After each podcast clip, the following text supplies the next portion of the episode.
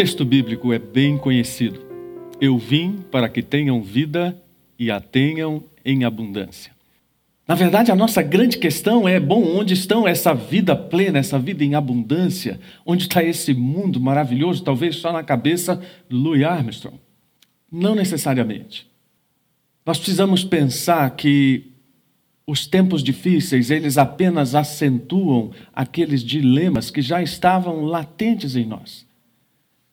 E todos nós temos essa latência desses dilemas a respeito de perguntas existenciais, as mais básicas, de onde viemos, para onde existi, ou por que existimos e para onde vamos, coisas que a gente não diz abertamente no dia a dia, até porque nós estamos envolvidos em tantas coisas. Mas quando nós somos forçados a parar como fomos, estas perguntas acabam vindo novamente e atormentando as nossas ideias. Conta-se que Woody Allen, o famoso cineasta, estava numa mesa de bar conversando sobre assuntos filosóficos. Então, alguém lhe pergunta: escuta, ah, qual é o significado da vida? E a resposta do Woody Allen é: meu Deus, eu não sei nem como chegar em Chinatown. Você me pergunta qual é o sentido da vida. E eu estou dizendo isso porque talvez muita gente pense que, se essa descoberta sobre o sentido da vida acontecer, então todas as coisas estarão resolvidas. Não. Essa não é uma discussão que começa pela filosofia, apesar de nós estarmos cercados de uma filosofia existencialista e nihilista. Aliás, com uma grande força e um grande empurrão do cinema, especialmente. Nós estamos sendo bombardeados com a mensagem de que não há nenhum propósito no cosmos e que não há nenhum propósito para a nossa existência em relação a tudo isso. Então nós precisamos lembrar que a mensagem do Evangelho, a mensagem do cristianismo é oposta a isso.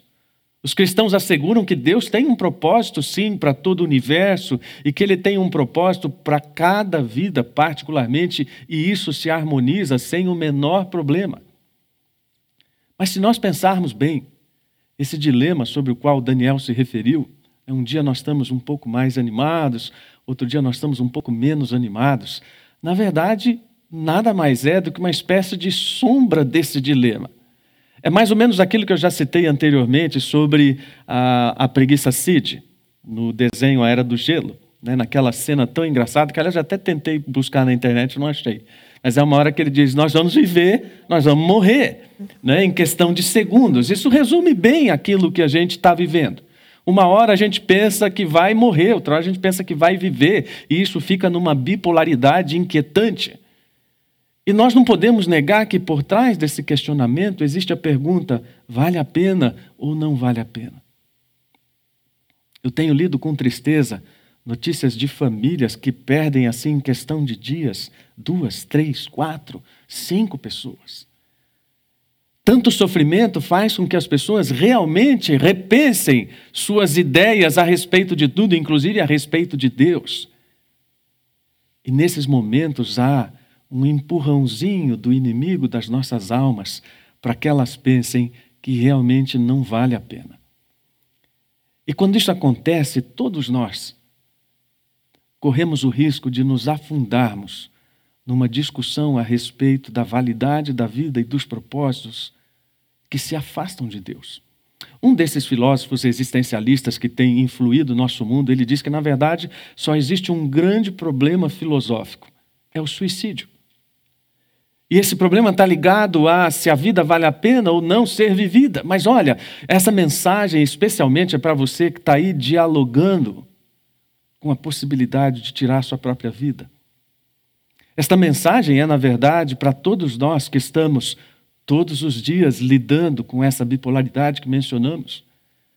Esta mensagem é para nós que estamos cansados já com tudo aquilo que nos foi imposto pela nova dinâmica da pandemia. Mas olha só, quero propor logo de início um dilema que não é novo, não é meu e que é bem conhecido de todo mundo nos meios filosóficos, é o dilema ou a aposta de Pascal, que é bem simples, não é nenhum grande enunciado filosófico, não. Uma ideia muito fácil de entender Suponhamos que o cristianismo esteja errado. Então, nós que andamos obedecendo a Cristo e todas essas coisas, perdemos o quê? Perdemos talvez alguns excessos cometidos, uma vida mais voltada para si próprio, não sei, o que vocês imaginam? O que nós perderíamos se o cristianismo estivesse errado? Nada. Nada? Puxa, mas você foi muito espiritual, Daniel. Nós perderíamos, como eu disse, talvez esses excessos que as pessoas chamam de aproveitar a vida. E depois, não havendo mais nada, não haveria mais nada a perder. Mas e se o cristianismo estiver certo? E se realmente houver uma eternidade a ser vivida em companhia de Deus ou em julgamento eterno, então quem não concordou com o cristianismo estará condenado eternamente. Ou seja, há uma lógica nesse dilema de Pascal bastante fácil de entender. É melhor viver dentro dessa perspectiva de vida do Evangelho e aceitarmos a sua proposta para o nosso próprio bem. E isso nos enche de esperança, ou então nós teremos uma perda irreparável. Nós falamos nos últimos domingos e nos últimos 40 dias um pouco mais sobre esperança, e os temas que nós estamos abordando agora, eles se relacionam com a esperança. Quando nós aceitamos o convite de Cristo para uma nova vida, nós estamos usando uma linguagem bem própria do nosso dia, né? ou do nosso tempo. Nós estamos testando positivo para a esperança. E testar positivo para a esperança é aceitar o convite de Cristo para uma nova vida e vice-versa. Aceitar o convite de Cristo para uma nova vida é testar positivo para a esperança. Então, bem-vindo à nova vida é um convite para viver sob a liderança amorosa de Jesus, de uma esperança renovada, de alguma coisa que tem sido oferecida para nós como o melhor, mas que nós nem sempre estamos entendendo assim. Por isso que esta frase que eu sempre coloco como uma síntese daquilo que a gente está falando diz: esperança é Deus reinventando a vida dentro da gente e tornando-a plena de satisfação em Cristo. Eu gostaria que você até decorasse isso, para que nesses momentos em que alguém estiver aí um pouco mais para baixo, ou você, ou mesmo eu, que nós tenhamos condições de dizer uns para os outros: esperança é Deus reinventando a vida dentro da gente. Porque nós estamos carecendo disso, dessa esperança que nos renove a vida, mas há uma verdadeira conspiração, e agora não é coisa de conspiracionista, não. Há uma verdadeira conspiração contra a esperança. Sabem por quê? Uma das razões é que nós somos quase que obcecados com essa ideia de fim. E aí, de novo, o cinema dá uma grande ajuda. Né? Nós temos uma mente catastrófica. E quem diz isso é aquele teólogo que eu mencionei domingo passado, porque ele diz que a partir de todas as catástrofes bíblicas, nós vamos criando um ideário apocalíptico e formando uma ideia a respeito de Deus, como se o único propósito de Deus fosse destruir. Uma espécie de é, Jesus exterminador do futuro. Né? Então, quando a gente pensa em alguma coisa como a pandemia, os primeiros pensamentos que vêm à mente é: tá vendo? Olha só, Deus vai destruir o mundo, Deus vai nos punir. E eu já disse isso alguns domingos atrás. Mas, na verdade, nessas horas, nós precisamos lembrar de novo que a esperança faz com que Deus reinvente a vida no nosso coração. E nos lembre que o propósito de Deus não é essa fixação pela destruição. A esperança é Deus fazendo cosquinha no nosso coração e transformando a nossa vida de uma tal forma que a gente esteja feliz no momento em que nem deveria estar feliz, no momento em que a gente ri quando nem gostaria de rir. E quando Deus faz cosquinha no coração e vem essa alegria, a gente diz: Para, Deus, eu, eu nem deveria estar contente agora. Tem tanta gente morrendo. Mas eu não estou contente porque Deus, ou porque pessoas estão morrendo. Estou contente porque Deus está soprando no meu coração o fôlego da vida renovado. Estou contente porque Deus está brincando de sério com a gente. Eu gostava muito de brincar de sério com os meus filhos, né? Você também brincava? A gente brinca. A gente brinca ainda, né? Quem ganha? O Benji. É? O Benjamin é invencível. Ele é o mais sério. Ele fica parado, sim. eu, eu imagino a gente brincando de sério com Deus e a gente dando risada primeiro. A gente encontrando a esperança para olhar para a face séria de Deus e conseguindo fazer disso uma espécie de renovação de tudo aquilo que está acontecendo à nossa volta, dos menores detalhes até aos maiores. Ou seja, uma reelaboração das imagens da esperança, não das catástrofes, mas dos reinícios. O que está sumariado nessa frase, independentemente de este mundo ter um fim ou não, independentemente da maneira como ocorra este fim, a afirmação da fé cristã é: o futuro de Deus já começou. Como é bom poder ter essa esperança. Como é bom poder pensar que aquilo que Deus está fazendo é contrastando um padrão de esperança com um padrão de desesperança e mostrando que a esperança que há nele, que a vida que há nele é superior. E aí nós voltamos à história daquele cego que nós mencionamos, que era tido por todos como um padrão de desesperança, mas que Cristo mostrou que, na verdade, ele era um padrão de esperança. Porque toda a narrativa do capítulo 10, alguns teólogos entendem, está indissociavelmente ligada àquele episódio o cego que fora curado por Jesus e que causa um verdadeiro rebuliço na comunidade e na liderança religiosa da sua época. Aqueles líderes, não se conformando com o que Jesus havia feito, estavam impingindo novas culpas sobre o cego. Jesus então olha para aquelas pessoas e diz: eu, eu sou o bom pastor. E aí começa uma enorme digressão teológica sobre o caráter de Deus, sobre o caráter do ministério de Cristo. E ele faz essa contraposição dizendo: essas pessoas que estão liderando os cegos, essas pessoas são más. Elas estão liderando pessoas para destruição. Ou seja, eles não são os verdadeiros pastores, eles são impostores. Agora, eu sou o bom pastor. Essa não é uma figura nova, muitos profetas já tinham usado dela nos seus escritos anteriormente para dizer que aquilo que Deus estava propondo ao povo de Israel era fruto do seu caráter bondoso, do seu amor leal. Mas aquilo que falsos profetas estavam ensinando ao povo promoveria destruição. E Deus dizia: vai haver um juízo, e os profetas diziam: não vai haver juízo nenhum. E Deus dizia: vai haver um momento em que as más obras de vocês serão julgadas, e os falsos profetas diziam: não, não vai haver, não. Eu já mencionei algumas vezes que um dos trechos da Bíblia, da Bíblia mais interessantes dessas narrativas históricas é o encontro de Acabe e Josafá.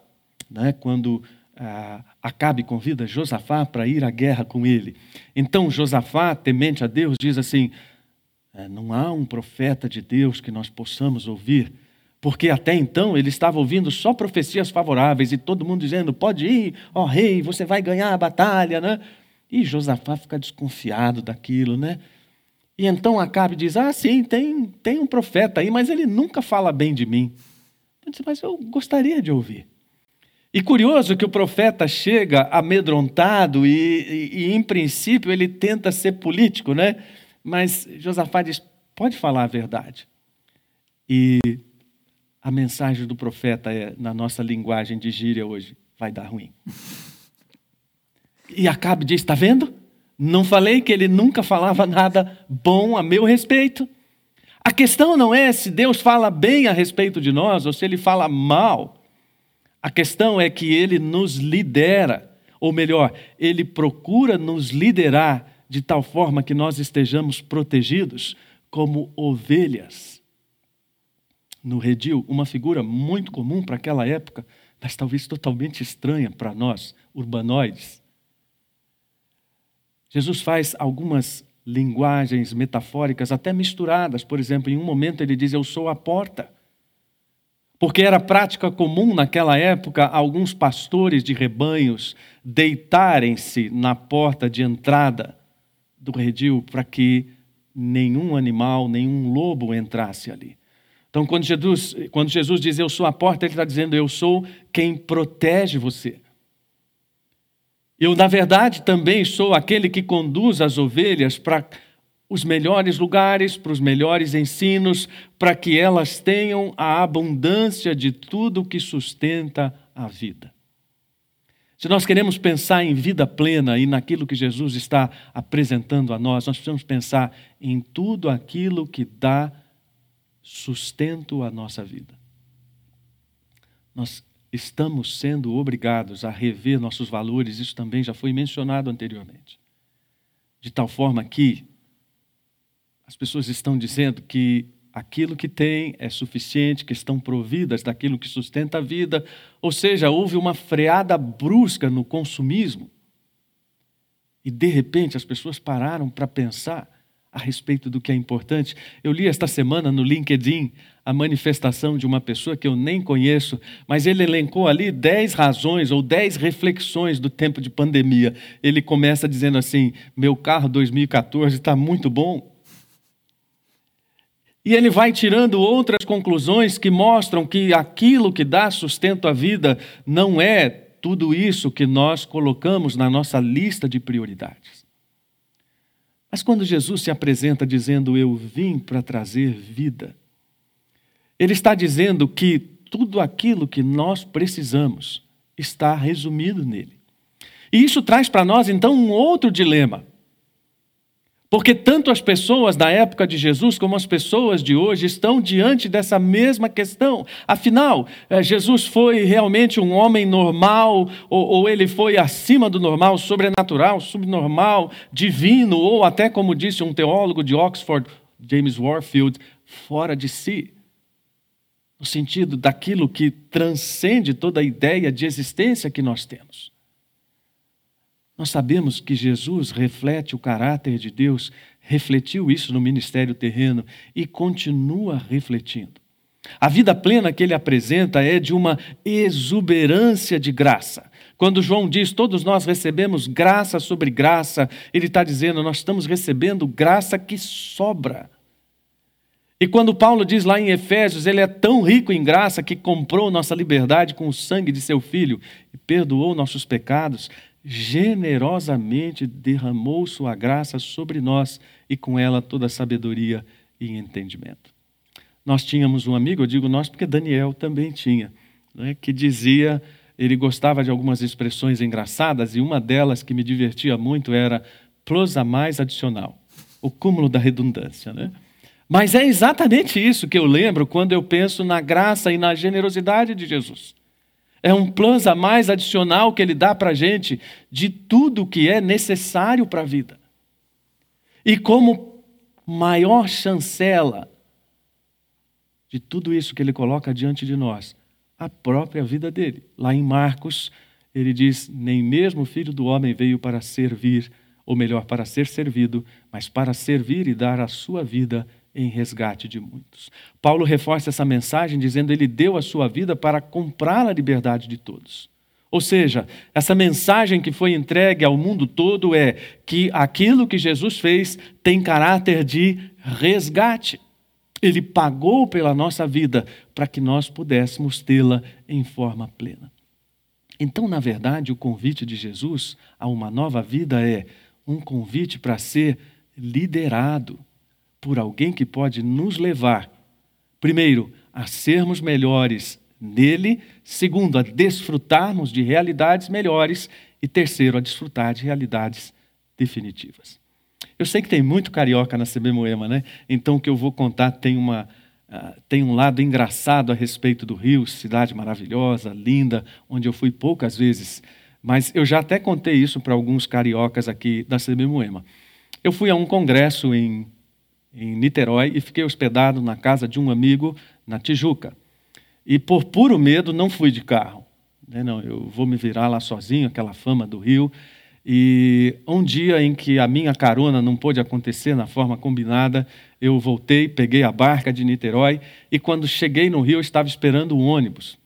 Então uma pessoa se aproximou de mim e disse assim: "O senhor não é daqui, né?" E todo o meu pavor veio à tona, mas eu tentei disfarçar, claro, né? mas dentro de mim estava pensando, vou ser assaltado. E o sujeito disse para mim, onde o senhor vai? Eu disse, vou para Tijuca, tentando parecer assim, muito normal, né? Ele falou, eu vou ajudar o senhor. E eu fiquei com aquele receio, mas vai mesmo, né? Será que ele só vai me levar até algum lugar ali, depois já me assaltar, não sei o que e tal. Mas, olha, surpreendentemente, essa, essa cariocada, gente boa, o sujeito realmente me levou de onde eu estava até onde eu deveria chegar. Ele me liderou. Eu poderia não ter me submetido à liderança dele, poderia ter disfarçado. Não, imagina isso daqui, cara, não está anotando minha gíria. Poderia ter me afastado, dizer, não, eu vou para outro lugar, mas eu aceitei a liderança dele. E ele me levou e subiu no ônibus comigo, e no momento de eu descer, ele disse: O senhor pode descer aqui. É disso que se trata. Quando falamos em aceitar o convite de Cristo, é aceitar a liderança que Ele quer nos dar por um caráter excelente, por alguém que está nos dando as indicações e nós precisamos simplesmente aceitá-las. Olha, dizem, agora vou dar ponto para as mulheres de novo, né? mas as mulheres dizem que nós temos o péssimo hábito de não perguntarmos quando estamos perdidos. Você é assim, Daniel? O, o GPS falhou, graças, quer dizer, nem GPS, né? mas Deus agora. existe o Waze agora. É, então, mas o Waze dá as, as falhas dele também, né? Aí você pergunta, a Cíntia diz: para ali, pergunta. Eu até que pergunto mais do que acho que a média, mas é. É, eu concordo. o, o Leandro pergunta? É, raramente. Raramente. Raramente. É. Ele prefere seguir ali os aplicativos ou né, a, a minha esposa diz, mas você, você precisa realmente ser tão espanhol, por que, que você não para e pergunta? Né? Se você não está conseguindo se entender aí com o Waze, essa submissão àquilo que Deus está nos propondo é realmente a expressão da nossa rebeldia diante de alguém que quer nos liderar ao melhor. Então, a doutrina de Cristo, o ensino de Cristo, são coisas que promovem vida. E eu já, já mencionei em outras pregações o critério de Deus aferidor daquilo que promove vida. É bem simples. E se todo mundo fizesse isso? E se todo mundo fizesse o bem? Estava comentando agora com a Axa antes do culto que ah, a realidade da, da parábola, quer dizer, ela que estava comentando comigo que a realidade da parábola do bom samaritano fica muito prejudicada em tempos de pandemia, né?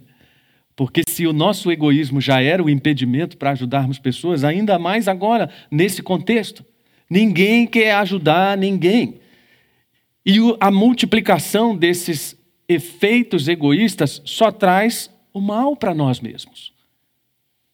Pensar em mim não é apenas lembrar do que eu preciso, mas é principalmente lembrar do que todos precisam. Não há como dissociar estas ideias. Então, pensar no efeito multiplicador da vida é pensar em tudo aquilo que, se feito exponencialmente, produzirá um bem ainda maior. Por outro lado, se pensamos no mal feito dessa forma, o que resta é a destruição da humanidade.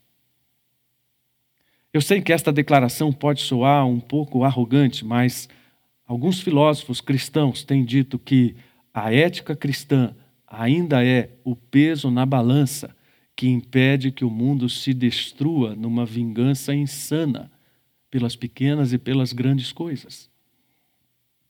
Comentava estes dias com o pastor Marcos Amado sobre um documentário que eu estou assistindo que mostra a realidade de crianças vítimas do Estado Islâmico na cidade de Mossul, no Iraque. E o documentário mostra os dois lados crianças de filhos de pais afiliados ao Estado Islâmico e crianças filhas de pais vitimados pelo Estado Islâmico. Todas elas jurando vingança.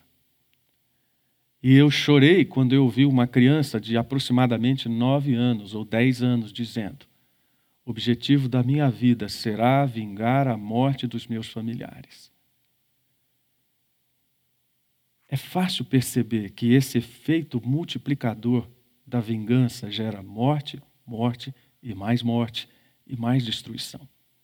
Por isso que Jesus disse que o ladrão vem para roubar e matar, no sentido de que todos aqueles falsos mestres, identificados como ladrões, promovendo apenas a sua própria satisfação e aprisionando pessoas nos seus ensinos, que multiplicam a morte era uma realidade de destruição. Então, quando ele se apresenta como o bom pastor, ele está também nos prevenindo sobre o perigo da nossa insaciável curiosidade com coisas que estão fora do seu ensino. O apóstolo Paulo disse: Não permitam que os outros os escravizem com filosofias vazias e invenções enganosas provenientes do raciocínio humano, com base nos princípios espirituais deste mundo e não em Cristo. Filosofia aqui não é propriamente o sentido do exercício filosófico, mas no sentido de qualquer especulação que afaste o homem da verdade de Deus, qualquer filosofia falsa. Um autor diz que a filosofia falsa é como um homem cego procurando em quarto escuro um gato preto que não existe. Ou seja, não há esperança para a sua busca pela verdade. Esta semana ouvi alguns versos de uma escritora brasileira chamada Hilda Hilst, e ela diz, dentre os seus escritos, que ela não quer se entregar a um Deus que deu seu próprio filho para morrer. Ela diz: Quero ser esquecida por esse Deus. E uma pessoa que ouvia isso disse: Nossa, sabe que eu nunca tinha pensado nisso? E ela ficou seduzida por essa ideia, obviamente sem o preparo para entender todo o conteúdo teológico e toda a mensagem de amor por trás disso. Toda a mensagem de uma vida abundante que tem basicamente três elementos que Deus nos promete: segurança, liberdade e auxílio de toda maneira. Nós podemos perceber estes três elementos nas bênçãos espirituais que recebemos, na superabundância de vida, aquilo que eu mencionei há pouco. De uma tal forma que, em outras palavras também, o que Jesus está dizendo é que ninguém fique satisfeito com uma pequena medida da vida. Conta-se que um homem, no tempo em que os cruzeiros não eram tão populares e acessíveis como agora, tinha como sonho fazer uma grande viagem, um cruzeiro pelo mundo. E ele ajuntou dinheiro a vida toda dele para isso. E ele se preparou para a viagem, a viagem chegou, e então ele preparou também diversos sanduíches de pasta de amendoim para toda a viagem. Levou toda a sua bagagem, levou sua lancheira. Ao final da viagem, depois de comer sanduíche de pasta de amendoim no café, no almoço e na janta, alguém disse para ele: Observei que o senhor não saiu da cabine nas refeições, né? Ele disse: É, não, é que eu juntei todas as minhas economias para pagar o cruzeiro e, e a refeição eu mesmo trouxe. E a pessoa disse, mas estava incluído no preço. Eu vejo nessa história verdadeira a realidade de muitos cristãos que estão vivendo com essas pequenas medidas, sem acesso a tudo aquilo que Deus dá plenamente, sem acesso a tudo aquilo que é fundamental e que está lá no Salmo 23 com várias metáforas. Lugar para descansar, água, liderança, fartura de mesa, na verdade, o Salmo 23 é, dentre outras coisas, o retrato de uma vida abundante na dependência do bom pastor. Mas claro que o inimigo trabalha para dizer o contrário, não, olha, essa vida é, de, de, de cristão é muito chata, é muito desprovida de emoções. Não, pelo contrário. Ela é absolutamente própria por causa da maior de todas as emoções, descrita por João quem ouve a minha mensagem e crê naquele que me enviou tem a vida eterna. Jamais será condenado, mas já passou da morte para a vida. A maior de todas as emoções, uma promessa que deve criar em nós um anseio pela vida em sentido pleno. Semana passada eu dei um exemplo que eu sei que ficou na mente de alguns a respeito de esperança e fé, dizendo: Fé é quando um pai promete alguma coisa ao seu filho e o filho acredita. Esperança é a ansiedade que aquilo cria no filho, na expectativa do cumprimento. Então, todos nós estamos sendo convidados a essa vida para que a esperança se mantenha em nós. Isso foi muito bem resumido na frase de um escritor bem conhecido por todo mundo, autor do Pequeno Príncipe: Se quiser construir um navio, não convoque as pessoas para juntar madeira e não dê a elas tarefas e trabalho. Antes, ensine-as a desejar ardentemente a imensidão infinita do mar. Precisamos hoje desejar infinitamente a vida que nos é oferecida em Cristo. Eu vim para que tenham vida. Então, todos nós estamos ouvindo de Deus: seja bem-vindo à nova vida. Faça do serviço de Cristo o negócio da sua vida. Seja bem-vindo à nossa vida, que a vontade de Cristo seja a lei da sua vida. Seja bem-vindo à nova vida, que a presença de Cristo seja a alegria da sua vida. Seja bem-vindo à nova vida, que a glória de Cristo seja a coroa da nossa vida. Oremos. Senhor, obrigado por tudo que nos é oferecido em Cristo e perdoa-nos quando, pela nossa incredulidade, recusamos essas ofertas abundantes que são para toda a eternidade. Então, que num momento em que tanta morte e tanta desgraça está à nossa volta, que nossos corações sejam confortados e lembrados todos os dias de que o Senhor veio para que tenhamos vida e que por causa dessa vida a esperança é renovada dentro de nós, todo instante, a todo tempo. Fortalece o nosso coração com esta palavra em nome de Jesus. Amém.